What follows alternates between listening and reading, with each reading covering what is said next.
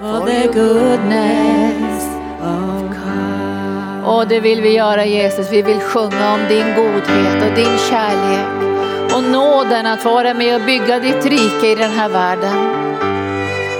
Och vara med och satsa våra liv, våra pengar, våra gåvor och vår tid, allt vad vi är och har vill vi så in i ditt eget hjärta för att din kropp ska bli synlig i den här världen genom den lokala församlingen och genom den universella församlingen. Därför ber vi Herre att din heliga ande ska uppenbara för oss så vi förstår hur viktigt det är för dig att du får en kropp som fungerar i den här världen. Att du får en kropp som är verksam i den här världen.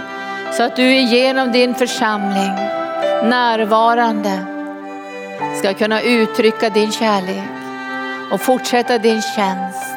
Du som är huvudet för församlingen.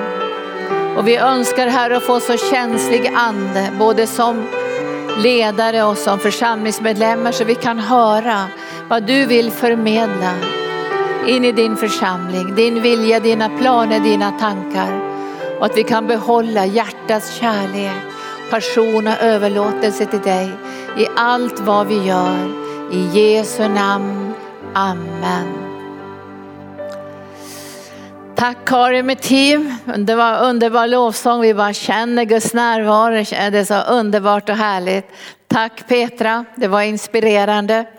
Också ditt vittnesbörd där om givande. Det är verkligen viktigt här att vi får ge. Att vi får vara med och bygga Guds rike och ge möjligheter för Jesus också på ett ekonomiskt plan att kunna fortsätta sin tjänst.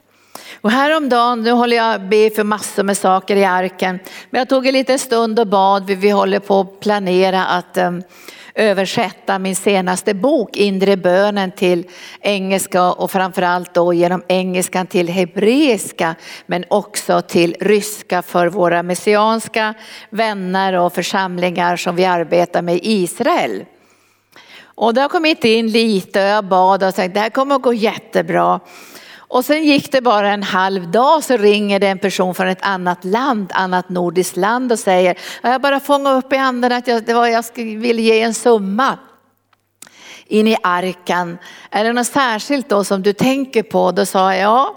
Precis just nu så bad jag att vi skulle kunna översätta den senaste boken jag har skrivit till hebreiska om inre bön. Så då kom det in en ansenlig tum, summa just till det. Visst är det härligt? Jag tror att Herren manar. För att vi, vi går in i en tid och vi är redan inne i en tid men jag vet inte om det är den yttersta tiden men vi är troligtvis på väg in i den yttersta tiden. Och Jesus säger att den yttersta tiden ska präglas av förvirring, bedrägeri men också av splittring. Han säger rike mot rike, folk mot folk. Vi kommer att se mer av det här och vi kommer också att märka att jorden är i rörelse. Det blir jordbävningar, skakningar på olika sätt. Men det jag, det jag tänkte på det är att vi kommer in i en tid när, där det blir skakningar och då blir det också splittringar. Och hur viktigt det är för Jesus att få en fungerande kropp som inte går sönder under påfrestningarna. Vi säger vi amen till det. Alltså Kristi kropp ska klara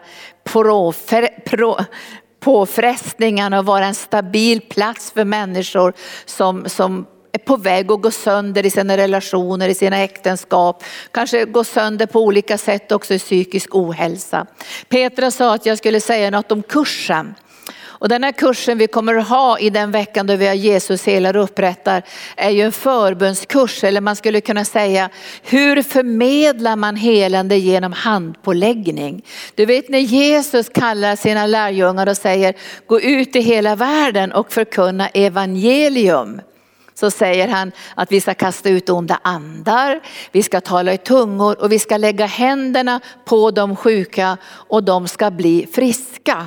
Så vi önskar att inspirera genom den här kursen till en handpåläggning, ett förmedlande av det som Jesus har fullbordat på Golgata kors för över 2000 år sedan. Att genom våra händer som är förenade med Jesus sårmärkta händer få förmedla med hjälpen från den heliga ande läkedom på det psykiska planet, viljelivet, tankelivet, känslolivet, alltså för själen. Så var gärna med på den här kursen för vi önskar också att få stärka den här övernaturliga dimensionen där nådegåvan är närvarande och Guds kraft är närvarande. För han säger ju inte i första hand gå ut i hela världen och prata med människor, han säger förkunna evangelium. Och sen säger han att han tillsammans med oss ska stadfästa ordet med under och tecken. Och vi tror, och vi tror tillsammans med dig att Gud längtar efter att få uttrycka sin kraft ännu starkare idag än han har gjort tidigare. För det behövs i den här tiden av mörker att hans kraft och härlighet får bryta fram. Och vi vet ju att det finns mycket, mycket psykisk ohälsa både bland de som inte är kristna och de som är kristna. För det pågår en attack mot själslivet. Men jag tror att Jesus Kristus har burit all smärta alla sjukdomar, allt lidande och han längtar efter att få förmedla sitt helande igenom oss. Så det här, det här kursen tycker jag verkligen du ska anmäla dig till. Det kommer att vara en kurs om själens helande men också delvis också handla om hur man kan flöda i andens nådegåvor med hjälpen från den heliga ande. Nu har vi helande dagar den här veckan och jag tror att de, det är redan fullt eh, de som är med på helande dagarna och vi har precis avslutat igår också återhämtningsdagar på Sjöhamra gård. Och är det några av er gäster som är kvar på Sjöhamra gård nu och ser mig så vill jag säga att jag tyckte det var fantastiska, underbara dagar. Alltså vilken frid, vilken härlighet, vilken gudsnärvaro. Och de, den retreat som jag kommer att ha om två veckor den är ju redan fullbokad men vi har återhämtningsveckor som också ligger nära i tiden. Så gå in på nätet på, på arken.org och så ser du vad vi har för retreater, återhämtningsveckor och återhämtningsdagar nu under våren och in på sommaren. Idag ska jag tala om kroppen, om Kristi kropp. Om Kristi kropp. Och jag skulle önska att Herren, min bön är att, att Herren ska tala till oss. Beröra våra hjärtan. Därför Kristi kropp är ingen osynlig kropp. Kristi kropp är en synlig kropp. Den blir synlig genom den lokala församlingen och den lokala församlingen i ska säga i enhet med den universella församlingen så får den lokala församlingen bidra med det som Gud har lagt i den lokala församlingen för att också stärka Kristi kropp universellt. Och det här märker ju vi särskilt som arbetar i missionsarbete. Idag arbetar vi i 13 länder med 22 eller 23 olika projekt. Och vi märker att det som Gud har lagt i församlingen, arken, har blivit till stor välsignelse för många sammanhang ut över världen. Och det vi har känt det är att när vi har fått stabilisera arbetet i arken under många år så blir det en större trovärdighet. Alltså det är prövat. Och jag tror på det här att saker och ting måste prövas. För det står att vi ska glädja oss mitt i våra lidanden. För, för att det blir en frukt som heter uthållighet. Och i den frukten blir det fasthet. Och i den frukten blir det ett levande hopp. Man har kommit igenom. Man har blivit stärkt i sin vandring med Gud. Det allra viktigaste i den här Kristi kropp, om jag ska tala om Kristi kropp, det är själva hjärtat. Och det, det, det, det ber vi mycket över nu, pastor Gunnar och jag, att vi ska få ett bra samlande till den offentliga gudstjänsten. Den offentliga gudstjänsten, om man säger söndagsgudstjänsten, är själva centrum av allt det arbete som vi utför i arken. Och det behöver vara all det ut, för alla församlingar så behöver just söndagsgudstjänsten, när alla troende som är med i olika funktioner kommer samman i församlingen för att låta sig mätta mättas av Jesus och för att mätta honom. Då kan han sammanfoga kroppen och stärka kroppen så att inte kroppen går sönder. Jag hörde, det var en, en, några dagar sedan så hörde jag en kvinna som berättade om en församling i Sverige kommer inte riktigt ihåg så mycket om det, men hon berättade i alla fall, så det var inte tystnadsplikt, det var inte själavård. Hon berättade för flera samtidigt att hon var med i en församling som hade gått sönder. Och jag ställde bara en fråga så här, på vilket sätt då? Och så sa hon, ja men det var, vi, vi var en stark församling med en pastor som verkligen älskade församlingen som brann för vision och, och, hade riktigt, det var starkt i församlingen. Men det som inte var så det riktigt så starkt, det var det här utåtriktade evangelisationen. Och i varje församling som man möter så finns det starka delar och utvecklade delar och delar som ännu inte riktigt är utvecklade. Så är det överallt. Och då, och då sa hon så här att um, då hade det kommit någon in i församlingen, jag kommer inte ihåg om det var en tjänstegåva eller om det var en konferenstalare, vad det nu var. Men i alla fall så brann den här personen för evangelisation. Så han brann för evangelisation. Och det blev så kraftfullt det här så församlingen splittrades. Så en stor del av församlingen gick med den där evangelisten, för nu skulle de ut och evangelisera. Och de som var kvar var ju en mindre skara. Och när jag lyssnade på det där och frågade hur det gick så sa de att det gick dåligt för båda grupperna. För de som bara satsade på evangelisation, de blev utbrända efter ett tag. För det är inte så som Gud har tänkt. Och de som var kvar fick en slags förtvivlan. Jag hörde också att pastorn hade blivit sjuk och det hade blivit svårigheter i församlingen. Och när jag lyssnade på henne så såg jag inom mig en liten pojke från Indien som jag hade sett.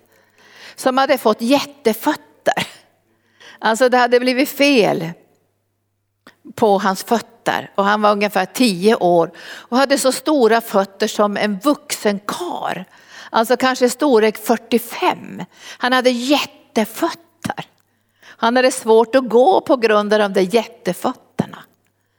Och då tänkte jag så här, Kristi kropp kan ju nästan se ut som ett monster om vi inte kan hålla ihop saker på ett andligt sätt i relationen med Jesus som är huvudet för församlingen.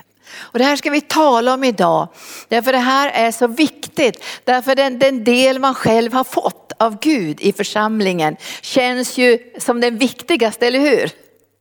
Alltså det här, man känner det här är så jätte, jätteviktigt. Men när Gud bygger kroppen så är alla delar lika viktiga.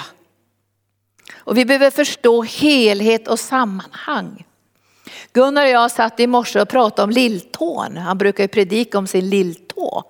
Men jag sa, du slog din lilltå i en i någon sten. Men jag fick min lilltå krossad av en stor kruka precis innan jag skulle åka till Rwanda och Mosambik. Och jag kunde nästan inte gå. För det var så fruktansvärt ont i tån. Och det fanns ju ingenting att göra för man spjälkar, man sätter ju inte, man kan inte göra någonting på sjukhuset med den där tån. Men Jag kunde nästan inte gå. Och jag, jag fick, nästan gick på ett ben och det var ju så jobbigt. Jag hade så ont när jag skulle på flyget till Rwanda så jag kände att jag nästan höll på att svimma på grund av en tå. Så all min energi och all, allt som jag tänkte på var tån. Hur kan det vara så fruktansvärt ont i en tå? Jag kapar av den. Och då, då tänkte jag så här, visst är det konstigt det där? Och det här är ju bibliskt. När en lem lider, lider hela kroppen. Om den sitter ihop vill säga. Om den inte sitter ihop så tån ligger där borta, då händer ju ingenting. Men om, man, om det här sitter ihop så är det ju så att om en lem lider så lider hela kroppen. Och det är sunt. Nu var jag tvungen att försöka disciplinera mig för jag skulle predika och besöka projekt och så här så jag fick ju disciplinera mig och ha jättestora skor. Så jag fick väl gå i 41 år för att jag skulle få utrymme för den där tån som var så ond. Om en lem lider, lider hela kroppen. Men om en lem äras och kroppen sitter ihop, vad står det då? då blir hela kroppen ärad. Men om kroppen inte sitter ihop, då blir det ingen ära för hela kroppen, utan då blir det avundsjuka för den delen som har fått synlighet eller ära. Och det vi ber nu, pastor Gunnar och jag tillsammans med våra ledare är att vi ska förbereda samlandet. För det är inte sunt på sikt att man är en internetkyrka. Eller att man börjar bli en internetkyrka som man känner det är inte viktigt att komma samman längre. Vi kan ju sitta hemma och se på olika tv-program och olika möten. Vi kan se på tio möten om dagen om vi vill. Men det är inte bibliskt. Utan det bibliska är att vi kommer samman till en synlig, levande och verksam kropp där vi erkänner och tar emot varandra och proklamerar att alla är lika viktiga. Nu kanske man tänker så här att det går ju att leva utan lilltån, men då borde ju Gud ha tänkt att vi kan födas utan de där tårna. Utan när kroppen föds fram så är det så att Gud vill ha med alla delarna. Och han säger till och med att den ringaste delen, den, den får större heder och kärlek för det får inte ske någon splittring. Och det vi ser över världen är att det som är, ska säga svagt eller slaget eller handikappat, alltså det, det får inget större värde. Och det skjuts åt sidan i många länder. Och vi ser ju då en farlig utveckling. I Danmark är det nästan inte ett enda barn längre som föds med Downs syndrom. Därför man menar att de här, vi ska utrota det här. Och det här är ju jättegulliga barn. Har inte de rätt att leva? Och så man börjar liksom sortera. Och därför säger också Bibeln så här att den ringaste och svagaste delen skyler vi över med ännu större heder för att vi inte ska få splittring i kroppen utan att vi ska ha omsorg om varandra. Alltså det här är någonting som ska bli synligt i vår tid genom Kristi kropp. Och det är därför som gudstjänsten är själva hjärtat. Det är själva hjärtat för allt vi gör. Om vi skulle missa ett seminarium eller någonting så är det en annan sak. Men vi får aldrig missa söndagsgudstjänsten för det är själva hjärtat hjärtat. Det är där vi hör tillsammans från Gud. Det är där som vi sammanfogas ännu starkare genom den heliga ande. Det är där som vi kan upprätthålla frid och enhet och inte få splittring.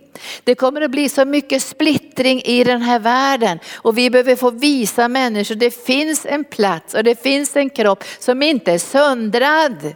Vi håller inte på att göra Frankensteins monster utan det här är Kristi kropp. Och det här ska vi titta på idag med några bibelställen. Nu citerar jag ju ganska mycket ifrån första Korinthierbrevet kapitel 12. Men jag ska börja läsa ifrån Matteus kapitel 12 där det står om det här med samlandet. Och min uppmaning här idag som pastor, alla ni som är församlingsmedlemmar och att, att ni ber nu att vi ska snabbt kunna klara samlandet. Så när den här pandemin går mot sitt slut så ska vi inte ha en lång, lång, lång, lång utdragen samlande utan vi ska komma samman snabbt. Eller vad säger ni? Amen. Vi ska bara rusa till kyrkan och komma samman för vi är Kristi kropp. Och han vill ha en synlig kropp i den här världen. Och då säger han så här, han säger i den 30 versen kapitel 12 i Matteus evangelium. Den som inte är med mig är emot mig. Alltså här finns det inga neutrala platser. Den som inte är med mig, han är emot mig. Och så säger han, den som inte samlar med mig, han skingrar. Så bryr man sig inte om att samla, då skingrar man. Och det här är ett jättestort ansvar bland de som är hemgruppsledare att samla. Varenda församlingsmedlem måste samla. Vi är ju inte sådana här, så att säga, när man tittar på fårskockar och så här så har de ju hjälp med olika hundar som samlar flocken. Och man har ju ledare som fåraherdar som bryr sig om flocken för att samla flocken så att inte vargar eller vilddjur eller andra ska kunna skingra flocken. Och, och, vi behöver samla och det är särskilt söndagen som där Gud vill samla sitt folk. Och då kan man ju tänka att om någon skulle vara sjuk eller svag eller så, vi har en jättestor lokal, vi har ju vilstolar, vi kan lägga ut madrasser. För att man ska kunna samla alla. Och går det då inte för några att kunna, kunna komma till kyrkan på söndag så får vi försöka ordna det att de särskilt får en, en, en kontakt via nätet eller att man kan åka till dem sen efteråt och be tillsammans. Men alla ska känna att vi är samlade och vi behövs. Och då ska vi ta några bibelställen och titta på det här. För att det här är något som jag känner att Herren som måste lägga i våra hjärtan. Så vi förstår att Jesus vill ha en synlig, verksam, levande kropp i den här världen. Och vi ska börja titta, det är lite, bibel, lite bibelstudium idag men jag måste börja och läsa ifrån kapitel 1. Det här är en fantastisk text i kapitel 1. Om, om ni, vi ska inte läsa hela men från versen 15 så är det ju den här bönen som Paulus ber. Men i slutet av bönen så säger han så här om Jesus. Så säger han att i den 20 versen att den här uppståndelsekraften har verkat i Kristus och satte honom på den högra sidan i himlen, högt över alla härskare. Högt över alla härskare, makter, krafter och herradömen och alla namn som kan nämnas inte bara i denna tidsålder utan också i den tillkommande, vers 22. Allt la han under hans fötter. Alltså det här är om Jesus. Alltså allt lades under Jesu fötter och vi hörde i lovsången, cancer är under Jesu fötter. Psykisk ohälsa är under Jesu fötter. För allt har lagts under Jesu fötter. Och ibland stannar vi där, vi läser inte vidare. Men det står så här, och honom som är huvudet över allting. Honom som är huvudet över allting gav han åt församlingen församlingen. Gav han det åt ett öga som rullade borta? Eller två jättefötter som går där i bro? Eller, eller två öron som är så stora så att de lyssnar till varenda ljud. Vad gav han sin egen son till? Till församlingen. Och det här är ett uppdrag och en kallelse på våra liv att förstå att Gud har en plan för våra liv att byggas in i församlingen så att Jesus får en kropp. Och jag tror inte att levern, min lever varje dag säger jag vill ha utrymme, jag vill ha utrymme, jag är bäst, jag är bäst. Eller att lungorna säger jag är bäst, jag vill ha mest synlighet. Men du får ingen synlighet för du är inuti kroppen. Du kan inte få den synligheten men du är viktig. Därför att levern och njurarna är reningsorgan och utan lungorna kan kroppen inte andas. Därför står det också att Gud har lungor. Det står att Guds ord är utandat av Gud. Så kroppen, han ger sin egen son till församlingen. Alltså det här är en kallelse på våra liv. Att förstå vad församlingen är och de olika delarna i församlingen. Så att man förstår också hur det här sitter ihop. Och han säger att, att han ger sonen till församlingen som är hans kropp fullheten av honom som uppfyller allt i alla. Han gav honom åt församlingen som är hans kropp. Vill vi att Jesus ska ha en synlig kropp? Det var någon som sa till mig, det säger ingen längre till mig för de vet vem jag är. Men förr i världen kunde folk säga, fråga, är du med i någon församling? säger jag. Jo, jag är med i den universella osynliga församlingen obibliskt. Gud har inga osynliga universella församlingar. Han har en synlig församling, annars är det ett spöke. Om jag inte syns nu, då är inte jag här. Då är jag i graven och har sått min kropp. Men jag kommer inte att komma som ett spöke. Eller hur? Så församlingen är inget spöke. Så man får säga församlingen finns men den syns inte, vet inte var den är. Församlingen ska vara synlig, stabil, brinnande, överlåten, medveten om att det behövs mer än en enda sak. Han har gett sin egen son till församlingen som är hans kropp. Och då, då ska jag läsa några bibelställen. Ska vi bara tänka på det här. Vi är hans kropp. Och då behöver vi ju fråga när vi är i hans kropp, vilken del är jag? Hur ska jag samverka med de andra delarna så att Jesus får en kropp? För det handlar inte först och främst om mig då. Eller om levern eller njurarna eller fötterna eller öronen. Det handlar om någonting större, att han ska få en kropp. Och då säger då, Paulus, han talar väldigt mycket om det här. Vi ska läsa några texter, bland annat i Kolosserbrevet. Så, så säger han i 1 och 18.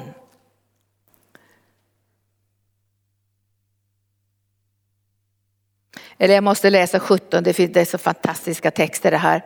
Han är till före allt, alltså Jesus. Och allt hålls samman genom honom. Allt hålls samman genom honom. Och förstår inte vi att vi är Kristi kropp och det hålls samman genom Jesus, då blir vi vilken trist förening som helst. Och nu i dagarna har ju, har ju tidningen Helande Löv kommit ut och det är ett dubbelnummer för ett 30-årsjubileum. Så du, du kan beställa den. Jag tyckte den blev så jätte, jättefin tidningen. Där skrev jag två artiklar om sekter. Därför när man kommer in i en sekt så hålls inte den samman genom Jesus Kristus. Den hålls ihop genom en sektmänniska på ett mänskligt sätt. Genom människans arm eller människors styrka eller manipulation eller duktighet. Men församlingen måste hålla samman av Jesus. Det är därför som vi kommer samman för att älska honom. Har vi sjungit det idag? Vi älskar honom och vi vill att han ska vara mättad i gudstjänsten av vår kärlek för att han sen ska kunna mätta oss. Tala till våra hjärtan, beröra oss, leda oss och forma oss så vi kommer in i vår kallelse. Och vår kallelse är inte utanför kroppen, den är kopplad till kroppen. Och då säger han så här, det är så vackert när han säger så här, och han är huvudet för sin kropp, församlingen. Han är huvudet för sin kropp. Och jag gick, och, jag gick och tänkte på det här, jag var på en bönevandring igår och jag tänkte på vad jobbigt det måste vara för Jesus om hans kropp börjar stelna. Har ni tänkt på det? För nu läser ju Gunnar och jag väckelsehistoria och allting började med brand. Alla de här väckelserna på 1800-talet började med brand, att folk la ner sina liv och sen stelnade det och så splittrades det i olika grupper. Och då tänkte jag, vad jobbigt det måste vara för Jesus att ha en stelnad kropp som han inte får igång eller i rörelse. Och då tänker man, ja men när man blir lite äldre, finns, finns det någon som är lite äldre idag? Kanske någon av er är lite äldre, ingen, ingen av er är lite äldre. Men om när man blir riktigt äldre, då börjar man känna att man blir lite stel. Har du känt, du är inte äldre Mia, men har du känt det någon gång? Att jag, jag märkte det en gång när jag skulle hoppa från kajen till en båt. Och jag var ju som en, alltså jag kunde bara hoppa överallt som barn. Och plötsligt märkte jag, min kropp löd inte på samma sätt. Jobbigt. Och därför måste man hålla sin kropp i rörelse. Och Kristi kropp måste hållas i rörelse så de inte stagnerar. Och jag är så tacksam till Gud att vi har fått profetord, bryt ny mark, expandera. För vi vill inte bli religiösa och att allt ska stanna här inne i de här väggarna i arken. Att vi inte ska röra oss och när huvudet säger, jag har drömmar säger huvudet. Ni ska gå till det här landet säger huvudet. Ni ska utveckla det här säger huvudet. Åh, jag vill det här säger Jesus. Då är vi så stela så vi kommer inte ens ur soffan. Visst blir det jobbigt om det blir så. Och jag tycker att det måste vara synd om Jesus. Alltså var det kroppen? Ja men ett öga rullar där och ett öga rullar där. Och två jättefötter är där ute. Och, och där har vi saknat flera inre organ. Det finns inga bedjare, det finns inga reningskanaler, det finns ingen förbön. Och så tänker man, och ändå har han klarat det här. Han måste ju ha en otrolig uthållighet, tålamod och kärlek. Men vi kan ju i alla fall be till Gud att den här kroppen, arkan, inte ska stelna. Att vi ska vara ovilliga när huvudet talar och huvudet säger, jag drömmer det här. För huvudet kan ju tala men han måste nå våra hjärtan, eller hur? Vi kan inte bara ha ett huvud och nu har vi Jesus där i huvudet. Det blir som ett monster det också. Att vara i huvudet, ja det vet vi inte vars du men någonstans finns huvudet. Utan huvudet sitter ju fast på en kropp. Och det räcker inte om huvudet sitter fast i en kropp, om inte hjärtat finns där som pulserar det här andliga blodet genom kroppen. Därför det här är ju ingen despot som sitter och säger, nu ska ni göra det här och om ni inte gör det här så oh, kommer jag med stekpannan och straffet till er. Alltså det blir en slags tvång i det hela. Om du tänker att Jesus är huvudet så, så, har, så använder inte han sin makt för att tvinga kroppen.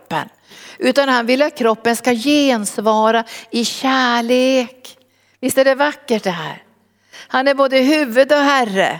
Men han är en tjänare och tvättar lärjungarnas fötter. För han vill inte driva kroppen, han vill att kroppen ska ge sitt gensvar. Och längta efter att samarbeta med det som kommer ifrån huvudet, Jesus Kristus. Han är huvudet för sin församling. Och då, då ska vi ta nästa text i, i, i Kolosserbrevet och det står i 3 och 15. 3 och 15 så säger han så här. Låt Kristi frid regera era hjärtan. Den frid som ni kallades till i en och samma kropp. Låt Kristi frid regera era hjärtan. Den frid ni är kallade till i en och samma kropp och var tacksamma. Det finns väl ingenting värre om det börjar bli strid i kroppen. Alltså att immunförsvaret börjar kriga mot egna organ. Det händer ju. Det heter någonting på medicinska termer. Alltså det blir krig i kroppen. Att kroppen söndrar sig själv. Och det här är ju fruktansvärt när det sker. Otroligt lidande för den personen. Och det är lidande för oss också i Kristi kropp. Om vi börjar få inre strider och Bibeln säger att ett hus som strider med sig själv kan inte bestå.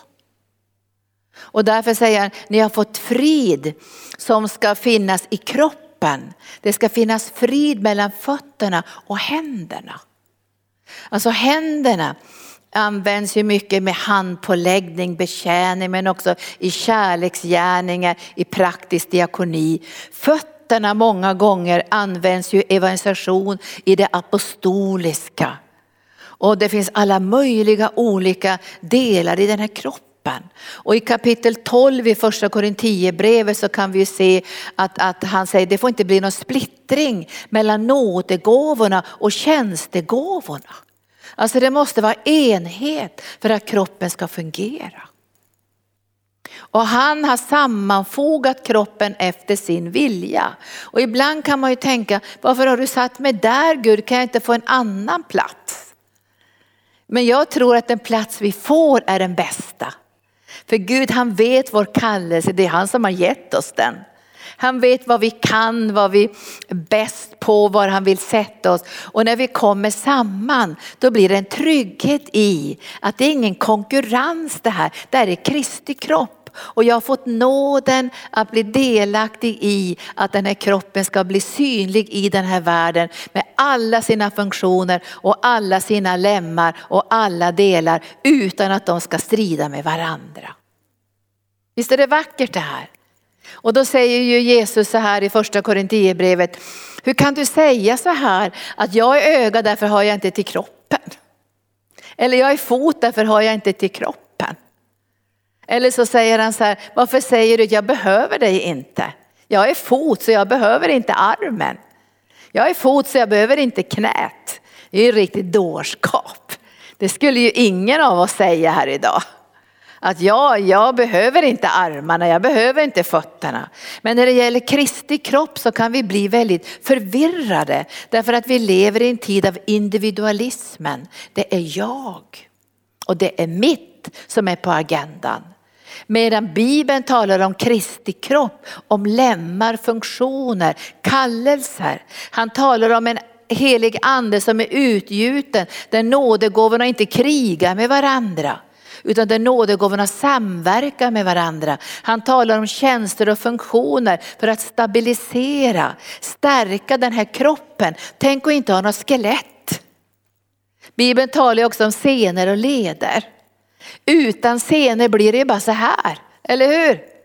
Det blir bara visioner utan, utan ansvar. Och vi kör bara i väggen och vi kör i diket. Vi är jätteglada över att ha ett skelett och att det ska fungera. Visst är vi det? Och vi tycker det är jobbigt om skelettet börjar liksom fallera. Att det inte fungerar som det ska, man får ont i lederna och sådana saker. Men då säger vi inte till doktorn, ta bort skelettet. För nu fungerar det så dåligt. Så vi skär ut skelettet, då blir man så deghög av dig och mig. Utan vi förstår ju mer och mer att allting i kroppen är jätteviktigt för att det här ska fungera. Och det här behöver vi få in i våra hjärtan för Kristi kropp. För nu kommer vi in i tider när det söndras. Fötterna är där, de behöver inte kroppen. Ögonen är där. Jag, jag har sett lite grann sådär, och nu måste vi ha profetia och det profetiska. Så det är bara det profetiska. Vet du, det kommer bli tokeri i kubik. Alltså det kommer att köra rakt i diket. Det kommer att bli sådana fruktansvärda överdrifter och konspirationsteorier så att vi tappar håret. Alltså det blir så snurrigt. Eller att vi bara har jättestora fötter på en avmagrad Kristi kropp.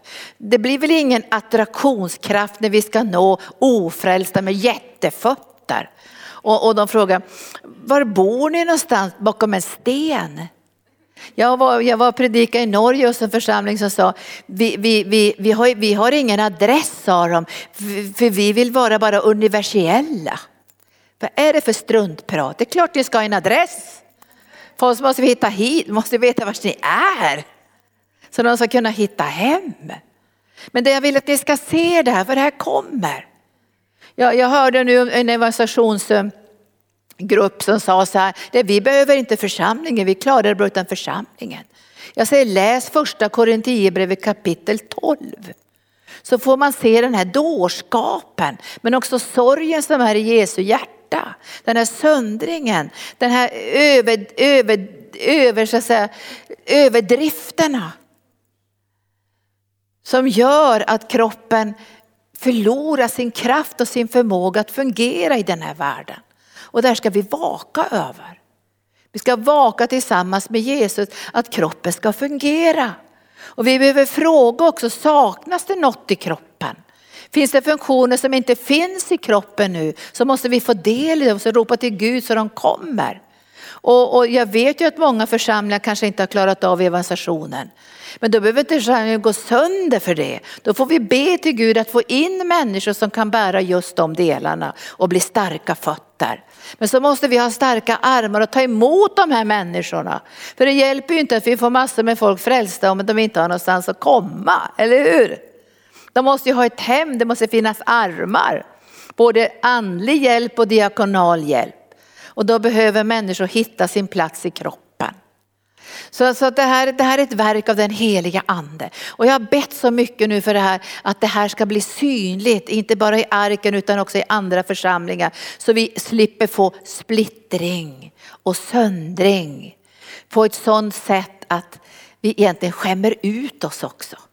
Utan människor söker efter något som är stabilt, men inte efter något som är cementerat. Utan det ska inte vara cementerat, det ska ju vara i rörelse i flexibilitet. Det ska vara en kropp som kan ta nya steg och inta nya områden. Och det här är också viktigt att vi inte stelnar till i religiositet utan att vi ber till Gud att kunna bli, vara öppna så fler människor kan komma till vår församling och höra Guds kallelse och maning i sina hjärtan och hitta sin plats. Och då ska vi ta två bibelställen till sist idag. Så jag önskar att ni ska be över det här och det ena är i Efesierbrevet 1. Vi ska se här, vi ska inte ta det. Vi ska ta Efesierbrevet kapitel 2. Ska vi stanna där en liten stund.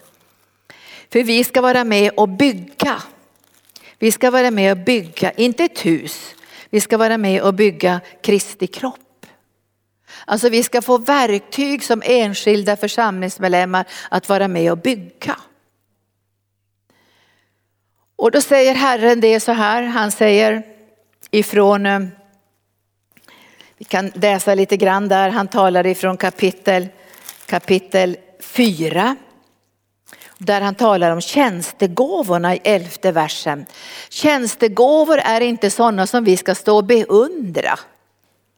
Jag tror inte vi har så mycket av det i arken, men jag märker på andra ställen så beundrar man tjänstegåvorna så man får en slags underhållning. Nu ska vi gå och titta på den här tjänstegåvan och se hur den flödar i den heliga ande och i, i kunskapens ord och i nådegåvorna. Så ska vi titta på den. Men tjänstegåvorna har en helt annan funktion utifrån Bibeln. En tjänstegåva känns igen genom att den rustar. Hör det?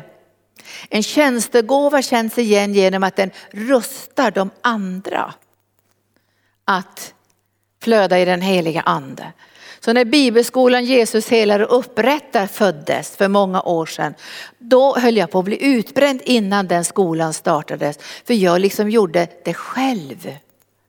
Jag hade en helande tjänst, jag hade en själavårdstjänst och det blev så många människor som kom. Det var så mycket på nätterna, jag satt och bad för människor och det höll på att sluta riktigt illa för mig själv. Alltså. Jag, jag kommer ihåg, då bodde jag inte här i Stockholm, men jag var så fruktansvärt trött, jag bodde i Uppsala då. Jag var så trött så det ringde en person i så stor nöd och grät och, och var så nöd. Och jag satt och lyssnade på det där, låg och lyssnade på det i sängen. Jag somnade. Jag somnade mitt under själavårdssamtalet. Och så sa jag till Gunnar, jag har så mycket brev. Jag hade över 200 brev som jag inte hade svarat på. Jag började känna att snart går jag i väggen av det här. Det här går inte, jag klarar inte av det här. Och då sa Herren till mig, han sa så här, vad tror du Linda? Det här är ju inte menat att du ska göra själv, utan du ska rusta mitt folk till helande tjänst. Och jag känner mig inte särskilt ofräsch idag eller jättesliten eller att jag måste ta någon jättelång semester för att nu har jag bränt ut mig. Men då höll jag på att förlora liksom greppet när jag satt med mina 200 brev. Och jag sa heliga ande hur ska jag göra, hur ska jag göra? Så han bara så här, rusta mitt folk. Och han sa skicka ut brevet till alla. Och så frågar om de vill komma på en helande konferens. Och att de ska skriva ner alla sina behov. Och jag fick tillbaka över 200, då hade de pratat med andra också. Över 200 svar fick jag där de skrev ner så konstiga sjukdomar så jag inte ens kände till dem. För jag är inte läkare. Och jag hade ju inga förebedjare. Utan jag fick gå och låna förebed från olika kyrkor. Fick, då var ju Gunnar präst här så vi försökte låna folk där och träna upp, snabbträna upp dem. Och vi lånade folk från andra kyrkor. Och så hade vi den här konferensen. Det innan, yes, innan vi startade bibelskolan. Och det blev sådana mirakler, det var sådana under. Och det var, jag fick ihop, tror jag, var det 10 eller 15 förebedjare och de flödade i den heliga ande och Guds ande verkade. Och jag såg det, träna mitt folk till helande tjänst. En tjänstegåva ska rusta. Och och därför säger Jesus så här, och han gav några till apostlar och andra till profeter och andra till evangelister och andra till herdar och andra till lärare för att rusta de heliga till att fullgöra sin tjänst. Vad då? Alltså här slid, går vi åt olika konstiga håll. Alltså att göra sin tjänst. Vad är min tjänst? Vad ska jag göra? Alltså jag måste se helhet. Jag har ju en särskild tjänst i arken. Men jag vet ju att det finns jättemånga saker. Peter och jag satt på skoj i fredags. Det var ju helt annat område. Men ni finländare, finländare älskar ju bastubad bastubad. Och jag skulle säga att jag skulle aldrig sätta mig i en bastu. Jag har aldrig förstått det där med bastu. Jag, jag, jag, hade ett hus en gång med bastu. Jag tror jag satt där en gång och tänkte, vad sitter jag här i den här värmen? Jag tror jag svimmar snart. Så jag gick ut. Jag skulle aldrig sitta i en bastu. Nu talar vi bara mänskligt här. Men så sa jag så här, ni ska få er en bastu. För även om jag inte förstår det här med bastu, jag kan inte fatta hur ni kan tycka det är så underbart, så ska ni få eran bastu ändå på Sjöhamra gård. Och så tänkte jag så här, det är många funktioner som jag inte förstår därför jag är inte inne i dem. Men jag måste förstå dem som pastor. Jag kan inte säga så här, ja men jag behöver inga lungor, vi behöver inga ögon, det räcker om vi, med det här. Jag opererade mina ögon i julas och ett öga gick jättedåligt. Alltså det blev fel helt enkelt. Så att jag, det blev riktigt jobbigt. Alltså jag fick kortison och allt möjligt och det var riktigt, riktigt dåligt. Och det är väldigt sällan det blir sådana här komplikationer. Men då måste jag ju gå samma väg som alla andra. Jag har inte haft problem med ögonen så jag förstod inte hur det känns att ha problem med ett öga men det var jättejobbigt. Synen blev jättedålig och det värkte i ögat och det var det ena och det andra. Och jag fick stå i tro och övervinna och ha jättekonstiga glasögon. Jag hittade min dotters konstiga glasögon så jag kunde inte se igenom dem riktigt men jag var ändå tvungen att ha några glasögon och stå i tro för att det ska bryta in helande. Och det gjorde det också. Så nu är jag helad i det här ögat. Men jag förstod liksom vad jobbigt att ha problem med ögonen. Och jag tänkte, hur går det för församlingen när vi har dåliga ögon? Så vi inte kan se profetiskt utan vi bara svamlar runt och hittar på grejer i det naturliga. Vi behöver starka bra ögon. Och det här är viktigt för oss som ledarskap att vi inte fastnar bara i våra egna tjänster.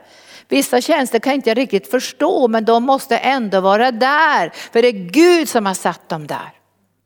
Alltså tjänster som vi skulle tänka, är det där andliga tjänster? Det är jätteandliga tjänster att få smörjelse att städa till exempel.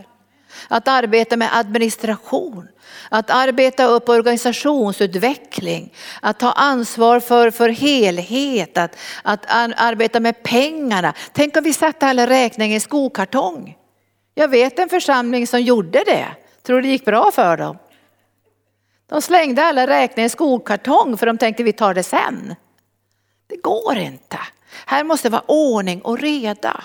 Men det ska vara andligt smort därför att huvudet ger den här näringen. Så tjänstegåvorna ska rusta. Jag läser igen, till vad då? Nu tar vi det här viktiga. Tjänstegåvorna ska rusta den enskilda till sin tjänst. Att bygga upp Kristi kropp. Det var det vi skulle göra. Vi skulle bygga upp den här kroppen.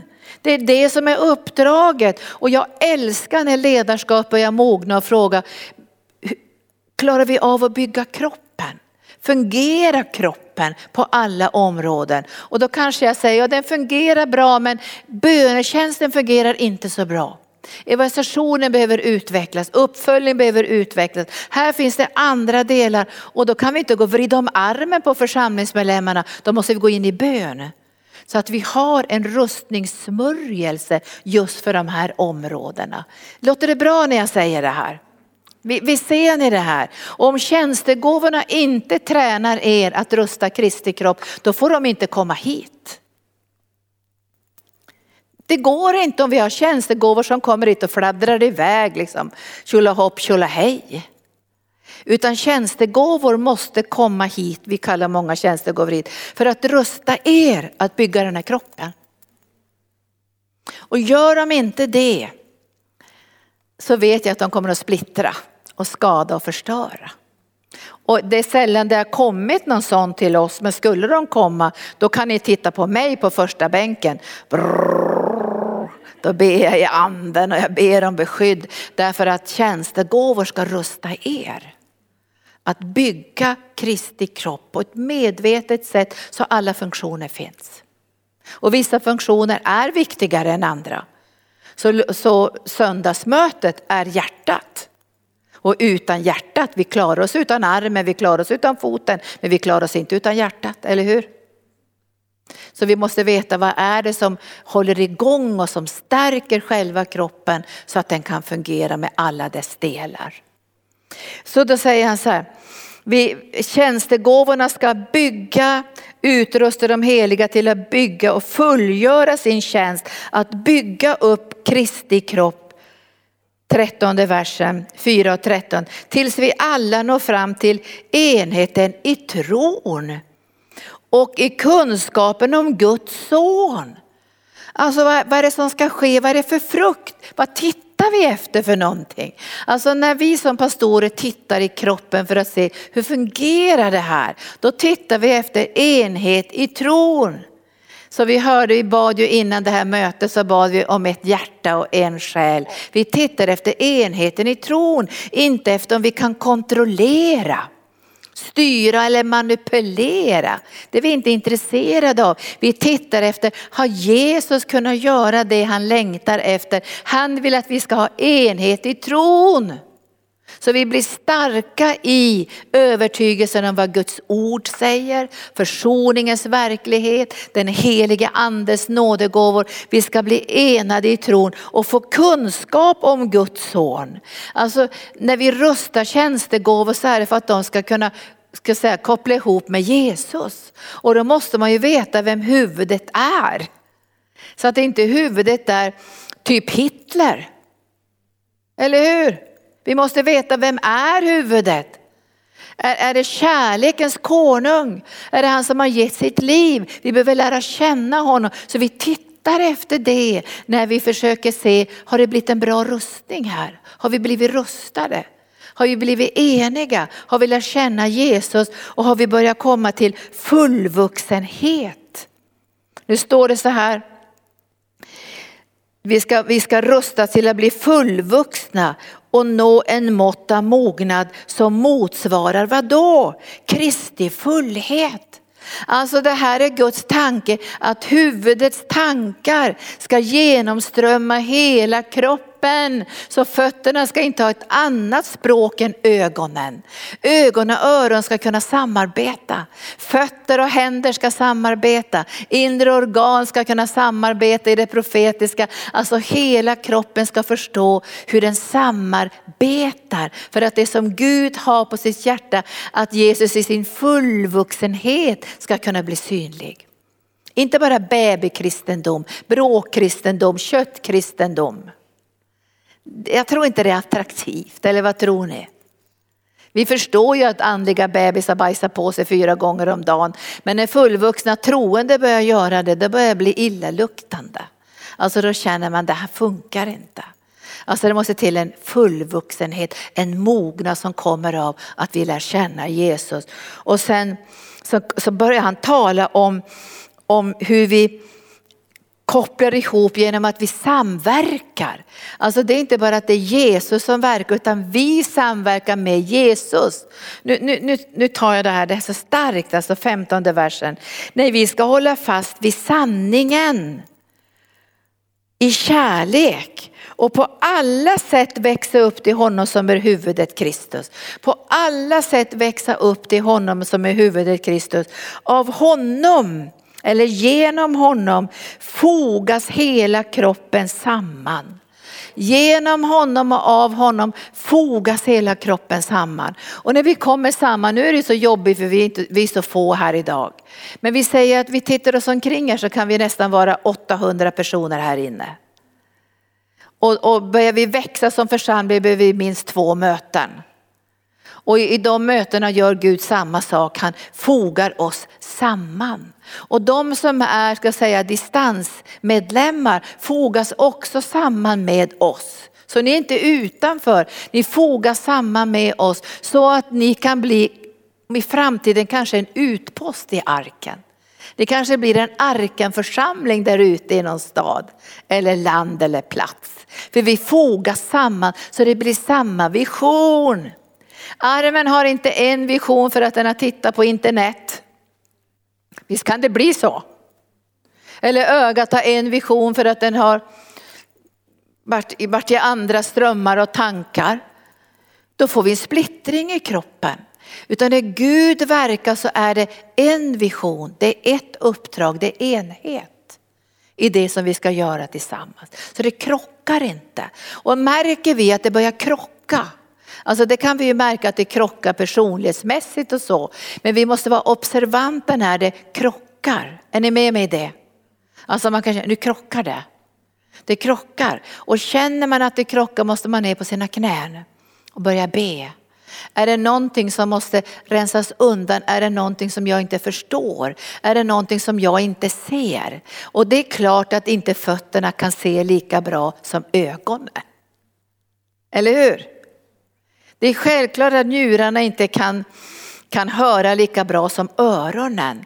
Utan då måste man få den här inspirationen från kroppen för att bevara den här enheten så att vi inte går åt olika håll och börjar strida för olika saker.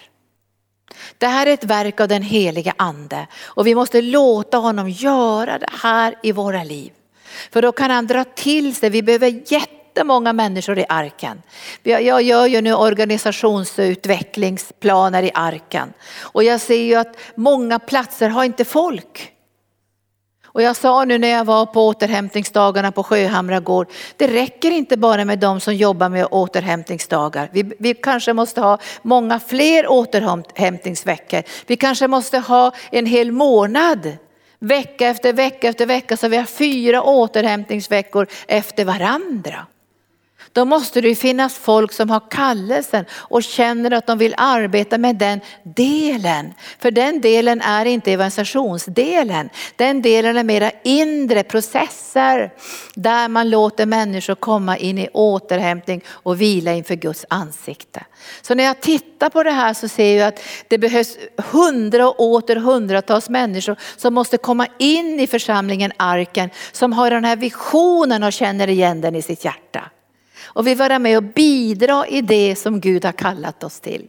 Kommer det in människor som vill driva någonting annat, då krockar det. Och det är inte så bra när det krockar. Utan det, det, ofta kan det ju krocka men då måste man böja sina knän och fråga Herren, vad bygger du här? Vad har du på ditt hjärta här? Vad kan jag bidra med Gud här i det här som du har kallat den här kroppen till på den här platsen? Och då tror jag att det blir mindre krockar. Nu säger Herren till sist så här. Av honom fogas hela kroppen samman och hålls ihop. Hur hålls den ihop? Det är ju en sak om Gud fogar oss samman. Men sen måste vi hålla ihop det här. Och hur håller vi ihop det här? Då säger han, det är så tydligt han säger det. Hela kroppen hålls samman av honom då och den hålls ihop genom det stöd varje led ger. Genom det stöd som varje led ger. Med en kraft som är fördelad åt varje enskild del. Alltså det finns kraft i varje enskild del och den delen måste bidra med att hålla ihop kroppen. Om inte man håller ihop kroppen med den del man har så söndras kroppen. Det märks inte först men det söndras. Därför att de olika delarna håller inte ihop kroppen. Och det här konung David han var väldigt noga med det här. Kommer ni ihåg den här berättelsen när de hade bränt ner en hel stad? Rövargäng och tagit alla djur och alla kvinnor och alla barn och dragit därifrån. Och David han blir så utsatt för han är ledare så att med, hans medarbetare och krigare vill döda honom. Och då står det att han bygger upp sig själv genom bönen och frågar Gud hur ska vi göra? Och då säger Herren Stick efter rövarskara. Jag ska vara med er. Och de var ju redan uttröttade de här krigarna. Så de stack iväg men efter halva vägen så var det hälften av krigarna som sa vi orkar inte. Vi orkar inte. Så att han fick lämna dem där vid, ett vattendrag och sen fick de dra iväg med mindre grupp. Och de övervann de här rövarna och tog tillbaka allting och kom tillbaka till staden. Och då var det många som sa, Ska de där som inte orkade, ska, ska de där som inte har gjort någonting som är kvar bara i stan, ska de ha samma så att säga, del av rovet? Ska de ha del i det här som inte nästan har gjort någonting? Och då säger David så här, så här är det mina vänner, att de som är hemma vid trossen Och de som är ute i striden ska ha samma lön. De ska få del av allting. Och det här är viktigt för en stor del av församlingen är inte ute, de är hemma. Och därför när man har varit ute och evangeliserat eller besökt andra länder och kommer hem, då måste församlingen få känna att de har varit med i det här. Fast de inte var i Filippinerna så var de där i sina böner, de var där i sina hjärtan, de var där med sina pengar och de ska inte känna, vad sitter ni här och glor? Stick ut och gör någonting vettigt ute i världen. Det finns sådana tendenser, inte så mycket nu för tiden, men jag har varit med och, och hört det. När brinnande evangelister har kommit in i en församling och sagt, sitter ni här och ugglar, ut med er. Och jag sa en gång till en sån evangelist, ja, om det är på det sättet så har du ingenstans att komma till. Då får du komma och predika för tomma stolar. Därför att det är, all, det är inte alla som är gatuevangelister men alla är vittnen för Jesu kärlek var än de är. Och då måste det hållas samman genom att man ger sitt stöd. Och när man har fått en stor styrka, säger vi, du har en stor styrka i din tjänst, då har du större ansvar att hålla ihop kroppen. Så att de svaga också kan vara med. För om man tänker att, att um, man bär ett jättestort piano upp för en trapp och så kommer en liten kille då, pojken till pappan och säger, kan jag få hjälpa till? Ja, säger pappa, du kan hålla här. Då säger pojken efteråt, visst var jag stark pappa? Ja, ja, säger pappa, det är jättebra att du var med och bar. Men någonstans så vet ju han att han bar inte alls, han var bara hade sin lilla hand där under. Men det här vill Gud. Allt ska hålla samman genom det stöd som varje led ger. Den kraft som är fördelad åt varje del. Så får kroppen, här är så starka ord, så får kroppen sin tillväxt. Alltså det här ska bli en tillväxt i kroppen. Visst vill vi ha tillväxt? Tillväxt i kroppen. Och då får vi inte vara rädda om det kommer starka människor. Och tänker, kommer de är starka då kommer de att ta över. Ja men de kommer inte ta över om de förstår att de ska stärka kroppen med det de har fått ifrån Gud. Om de tänker bara visa upp sig med det som de har fått ifrån Gud, då kan det här bli riktigt jobbigt. Där vi får avundsjuka och konflikter och jämförelser. Men det är inte kristet, det är världen. Kristi kropp är helig, så får kroppen sin tillväxt och bygger upp sig själv i kärlek. Den bygger upp sig själv i kärlek. Och hur kan den bygga upp sig själv i kärlek? Därför den älskar Jesus.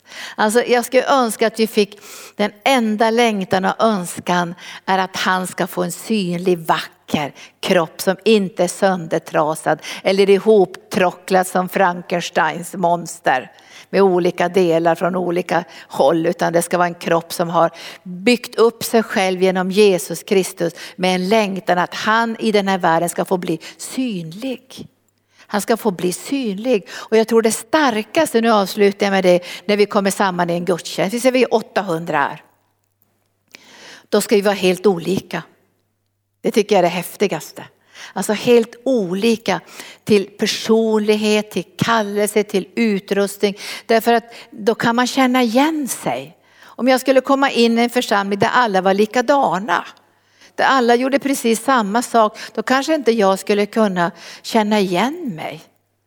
Men om jag kommer in i, för där finns det businessmän som har blivit frälsta, där finns det sjuksköterskor, där finns det läkare, där finns det så att säga, människor som arbetar väldigt praktiskt med olika saker. Där finns det olika människor som har olika livshistorier om sin vandring med Gud och sin väg in i Kristi kropp och i Kristi församling. Då kommer man att känna att jag får faktiskt behålla min identitet här.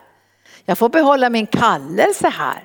Jag får behålla det som Gud har lagt i mitt liv här, men jag måste låta det inlämnas in i den här kroppen så att jag blir en del i det som redan finns. Och jag tror att många församlingar idag har inte alla delar i kroppen.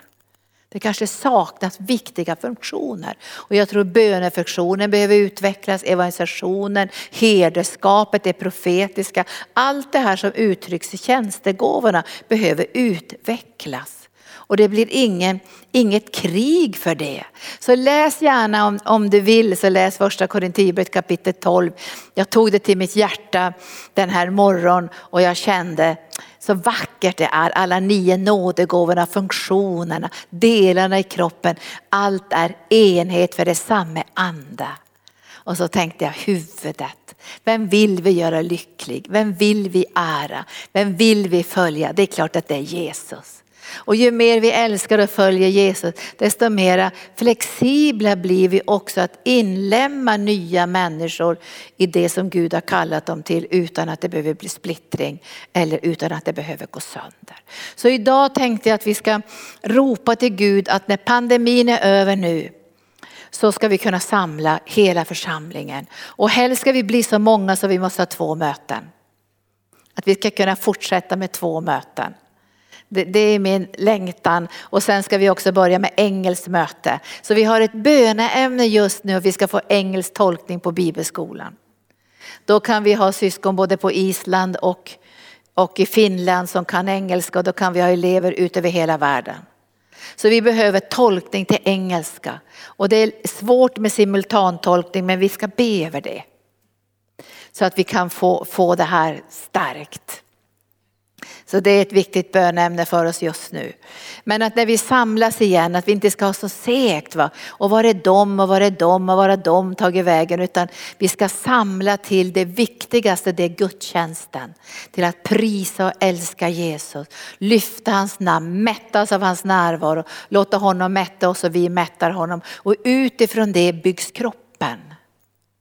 Där byggs kroppen.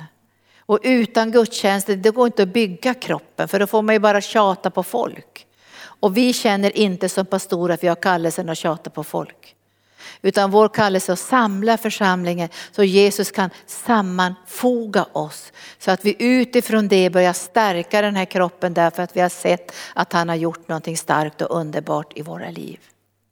Och jag älskar Guds församling. Kanske pastor Gunnar älskar Guds församling med, men vi älskar Guds församling. Jag är ju lite apostel också utåtriktad. Men utan Guds församling tycker jag att min tjänst skulle vara bortkastad. Utan det här måste förenas, stärkas, utvecklas för framtiden. Och nu arbetar vi mycket för framtiden för att stärka, utveckla, stabilisera den här platsen. Så att ännu fler nya människor ska kunna komma in utan krångel. Så att det ska vara lugnt och skönt och härligt och ljuvligt. Nu, ber vi, nu tar vi lovsång och så ber vi att den helige ande ska ge oss den här förståelsen av Kristi kropp. Den lokala församlingen. Och jag skulle inte vilja vara med i någon grupp som bara är fötter. Eller bara öron. Utan jag vill vara med där det så mycket som möjligt finns olika tjänster, funktioner och nådegåvor. Där vi är på väg mot att det ska bli synligt det som Jesus önskar ska bli synligt, Kristi kropp. Kom helige ande och är det så att du krockar med, med församlingsmedlemmar och med oss som ledarskap. Att du känner att du krockar, det krockar. Du vill någonting annat än det som vi vill eller det, det krockar och det blir jobbigt. Böj dina knän. Böj dina knän och så ber du att Herren ska sammanfoga dig så du vet vilken lem tillhör du. Är du en arm? Är du, är du ett öga eller ett öra? Vilken del i kroppen tillhör du? Så du ska kunna känna frid också i det som Gud har placerat dig i församlingen. Och den plats som du får, den får du ju av Jesus.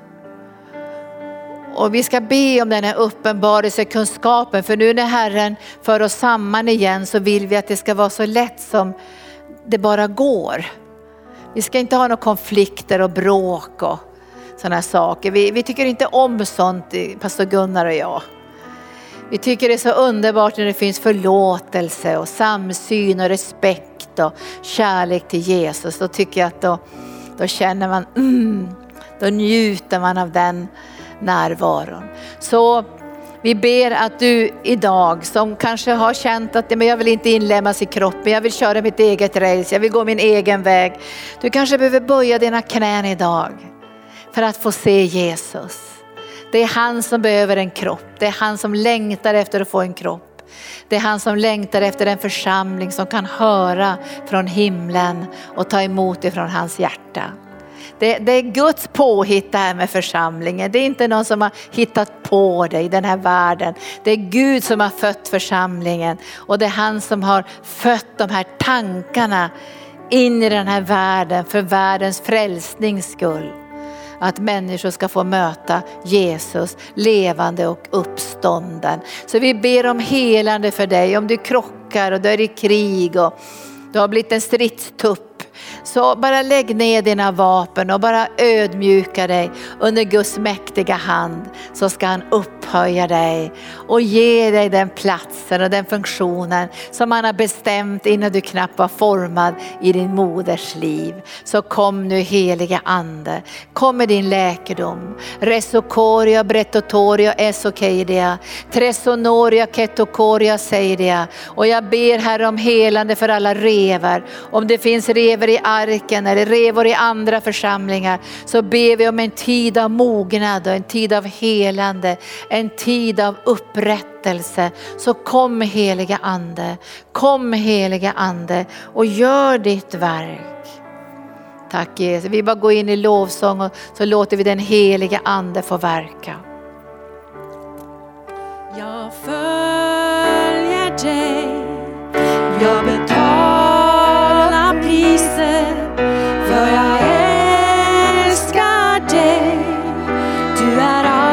jag behöver.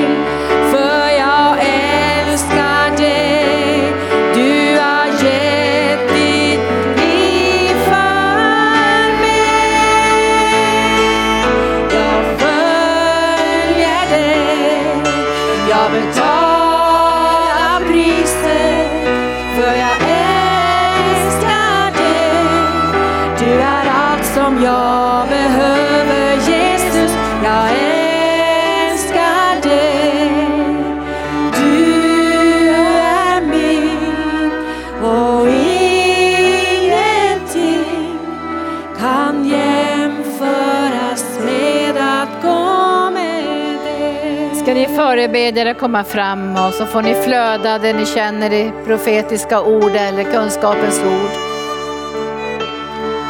För Herren talar. Och han talar till de starka delarna i kroppen just nu och säger att jag har gett dig den här styrkan, säger Herrens ande, för att du ska stödja kroppen och stödja de som är svaga i kroppen. De som tycker att de har fått en oansenlig tjänst. De ska du stödja, säger Herrens ande. Och du ska inte leva bara för dig själv, säger Herren, utan du ska bära de svagas bördor och styrka de delar i kroppen som behöver styrka. Vi har gett dig den här styrkan för att du ska stödja med det som du har fått så att kroppen ska vara stabil och stark. Även i tider av nöd och utmaningar ska min kropp, säger Herrens ande, fungera i bönetjänsten, i helande tjänsten, i evangelisationen, i församlingsbyggandet, i alla de delar som behövs för att kroppen ska fungera. Och därför är det jag som sammanfogar kroppen och jag vill att du ska bli känslig mitt barn så att du ser var i kroppen är du sammanfogad så att du inte lever bara utanför kroppen i den tjänst som du har fått. Nej, säger Herren, den tjänst som du har fått är för kroppens styrka, för det som jag har lagt i kroppen som behöver styrka för att fungera. Så säger Herrens ande. Tack Jesus. Åh, Karalamasara Jag bara tackar dig Jesus för alla de som har känt att de har varit så trötta och uppgivna under de här tiderna. Att hur länge ska jag orka? När ska det här ta en ände? Men Herren säger till dig som känner detta att ha din blick fäst på mig. Fäst din blick på mig och löp uthålligt uthålligt. Jag vill ge dig uthållighet. Jag vill ge dig det, mitt barn. Och jag är med dig. Jag är med dig. Jag, du går inte ensam. För jag är med dig i varje steg du tar. Och du som också känner att, att du kanske inte vet vad du är kallad till. Du kanske inte vet vad du är ämnad för. Men när du, Herren säger till dig, när, jag, när du håller dig nära mig, när du umgås med mig, då bara kommer jag att visa det jag har kallat dig till. Jag har kallat dig, du är helt unik och du behöver inte jämföra dig med vad andra gör. Utan du är speciell för mig. Du är mitt älskade barn och just det jag har kallat dig till är så viktigt. Tack Jesus.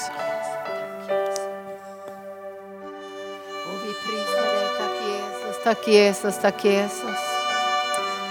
Ställ dig frågan, var finns jorden någonstans? Var är det Jesus för sin jord i bet någonstans? Och så söker du dig dit. Sök dig in i värmen. Sök dig in i gemenskapen. Lämna det här torra, knastriga betet du befinner dig på. Och så kommer du in där jorden finner bete. Där det finns friskt vatten och grönt gräs. Där det finns en förkunnelse som är genomsyrad av Jesu kärlek. Där hans ande flödar i, i lovsången. Där det finns liv, där det pulserar. Det är där du ska befinna dig. Precis mitt i det. Så lämna öknen. Lämna det torra, det som är knastrigt omkring dig och så söker du dig dit där det finns platser utav liv, av ljus.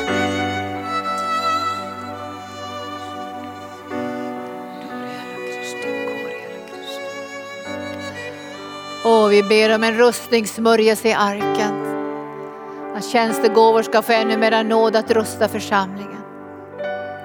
Så vi kan bygga den här vackra kroppen så den blir stark, så alla delar finns. Alla inre delar, alla yttre delar, alla celler i kroppen. Allt ska fungera. Alla andliga hormoner och blodomloppet, det ska inte bli någon blodproppar någonstans. Det ska fungera, det ska flöda. Och vi ber att din kropp ska bli synlig, din kropp som inte är en, en vanlig förening eller en vanlig organisation eller företag eller aktiebolag. Det är din kropp, det är en helig plats där anden sammanfogar och vi växer och vi mognar. Där vi får enhet i tron och där vi blir vuxna mot Kristi fullhet. Så vi välkomnar dig heliga Ande, gör ditt verk i arken. Och vi ber att du ska kunna samla folket nu när corona pandemin börjar ebba ut och vi kan samlas igen. Så villigt kommer ditt folk där du samlar din här. Villigt kommer din unga skara i morgonrodnaden. Och vi ber att alla generationer ska kunna samlas här i arken. Och alla våra distansmedlemmar ska känna att de är inlemmade i arkens vision och uppdrag. Och alla våra partner över världen och alla våra partner i Sverige och Norden ska känna att de är delaktiga i den här visionen. De kan komma hit och hjälpa oss att förverkliga också retreatcentret och Sjöhamra gård och helande tjänsten och bibelskolan, diakonin, allt som rör med det utåtriktade, apostoliska och evangelisationen, allt som kroppen vill utföra med sina händer och med sina fötter och med sitt hjärta och sina ögon. Så kom heliga ande, kom heliga ande, kom heliga ande.